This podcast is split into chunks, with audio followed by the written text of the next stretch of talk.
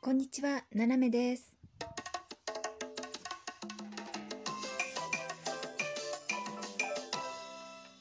改めまして、こんにちは。世界の隅っこからななめがお送りします。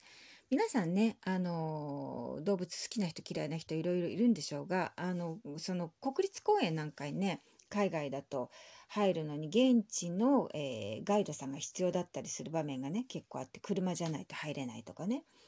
でネパールの、えーとね、ちょっとインドに近い方なんですけどねそういう公園があってでまあ小さい宿に泊まってですねほほぼ現地の人と同じような作りの家。現地の人の方がちょっとモダンな家に住んでいるというかね、まあ、昔風の作りにしたというまあなかなかあのサバイバルな宿に泊まってたんですけれどもあのそこでね、えー、とスタッフが、まあ、宿の亭主それと、まあ、お料理作るお姉さんと、えー運転手それと、えーガイドのお兄ちゃんっていうねこの4人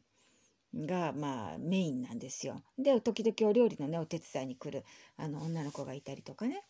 うん、まあまあそそんな感じでですねなかなかあのこじんまりしてよかったんですがまあガイドのお兄さんがねあの一応ガイド資格を持っているということで、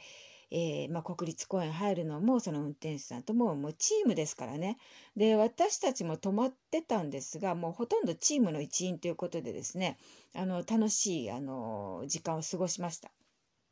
であのある時ですね、まあ、ガイドのお兄さんなんかと話してて「僕はガイドの資格は持ってるんだけれどもガイドの試験ってどんなことするのか分かる?」って言うから「いや」って言ったらまず一番最初にやる試験はですねえーこうまあみんな集まってあの体力テストみたいなところもあるんですけれども、えー10メートル以上の木がこうあるわけですよ。でそこに素手で何の補助もなく登って10メーターで10メーター降りてくるっていうのが、えー最初の試験だそうです。でそれを受からないとその先の試験はいけないっていうね。要するに素手素足で猿のように木をずっとこう10メーター登るわけです。で10メーター上からこうキョロキョロって見てまたずっと降りてくるっていうね命綱とかないですよ本当に。でそれをやるんだそうですね。でなんでかっていうとまあその例えばねその辺だとサイがまあよく村の中にも出てきてましたね。で象も出てくるしだからそういう時にあの木に登って、まあ、遠くを見たりとか、まあ、虎もいますからあのまあまあこう様子見るっていうことととねやっぱりそういうふうにこう猿のようにっていうと、えーまあこうなんていう動物に対してもね、えーとまあ、安全権っていうか、まあ、その人の安全を守るためもあるんだそうです。うん、で実際に彼らと出ていくと、えー例えばサイがあそこにいるからって言ってちょっと待ってろって言って行くわけですよ彼らパーって言って。で双眼鏡で見てるとスルスルってこう木に登ってですねで木の上から枝を折ったりして落とすのねでそんなことしたらサイに見つかっちゃうじゃないと思うんだけどそれは猿みたいなふりをしてるんだそうです。うんでねなるほどなと思って。でまああのこれがいいと、まあ、ここまでおいでって言ってで、まあ、あの運転手のおじさんとね、まあ、近くまで行ってサイを見るとかね徒歩ですからね本当にあのね朝ごはん食べてるとあの宿のね亭主が来て「おい」って言って「今村にサイ出たけどお前ら行く?」っていう 本当朝ごはん食べてる時「行く?」って「あんじゃ車出すわ」って言ってで運転手呼んでそれで「支度して」って言って今どこそこにいるからまあこっちの系統で行くとこういう道順でこう出るんじゃないかとか言ってで車出してもらってで村の人はあれですよあの自転車とかで動いてるんですけどやっぱりあの村のねあちこちにねあの見晴らし台があって見張りがいるのそこにみんな。で必ずいてで「あのさやちんでたぞ」とか「であっち行くなよ」とかね、まあ、村の人が危険にならないようにとか、まあ、そうそういうことだそうですね。でまあそのガイドさんと一緒に、まあ、国立公園行ったりとかするんですが、えーまず最初に私たち行く時にですね、えいくつかあの注意事点が注意事項があると。でまずあの象に関しては白い服白い帽子は絶対やめてくれと。で白に対して敏感に反応して向かってくるから白は禁止っていうことでまあなるべく色のついたものを着る。ね、で虎に関しては、えー万が一森の中で虎に遭遇したらね、えー、絶対後ろを振り向くなと。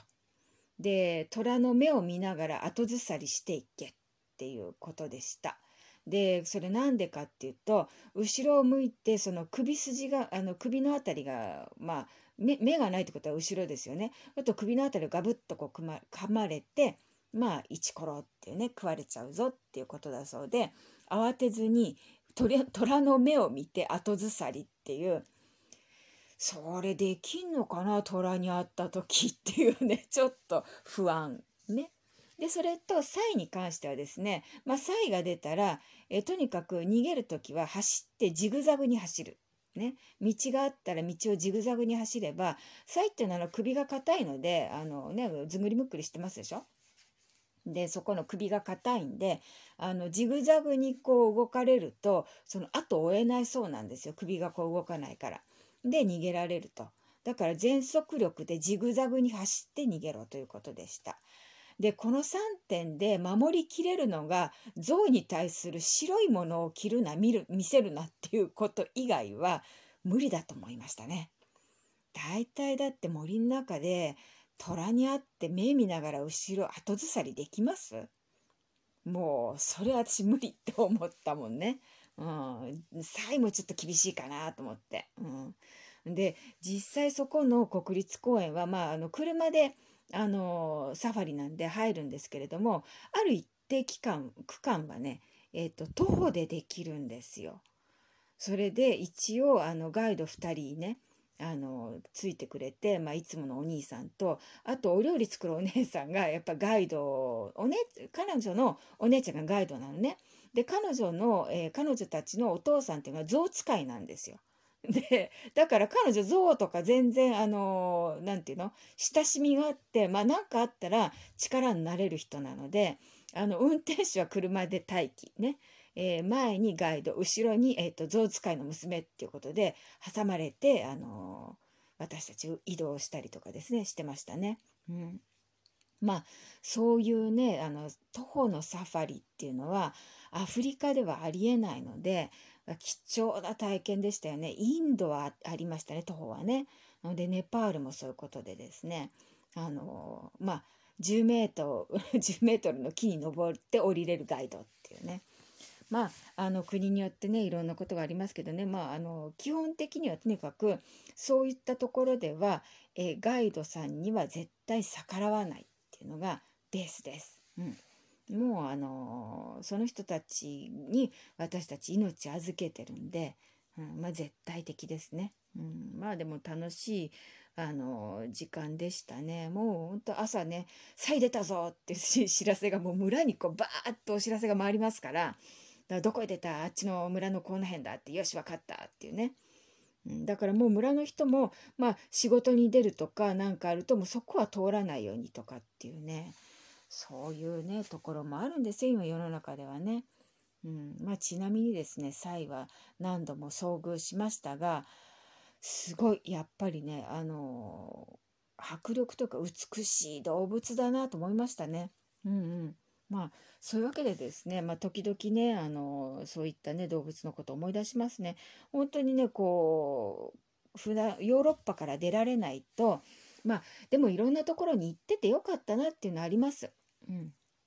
なんかねそういう経験っていうのはやっぱ若い時というか私はかなり年取ってからそういう経験をしてるので体力ギリギリのところでしたけどまあでもねあの随分世界の見方とか生き方が変わったと思います。皆さんもね機会があったらまああの興味はないなって思っててもちょっと覗いてみるっていうのはいいかなと思いますよ。あの興味があることだけが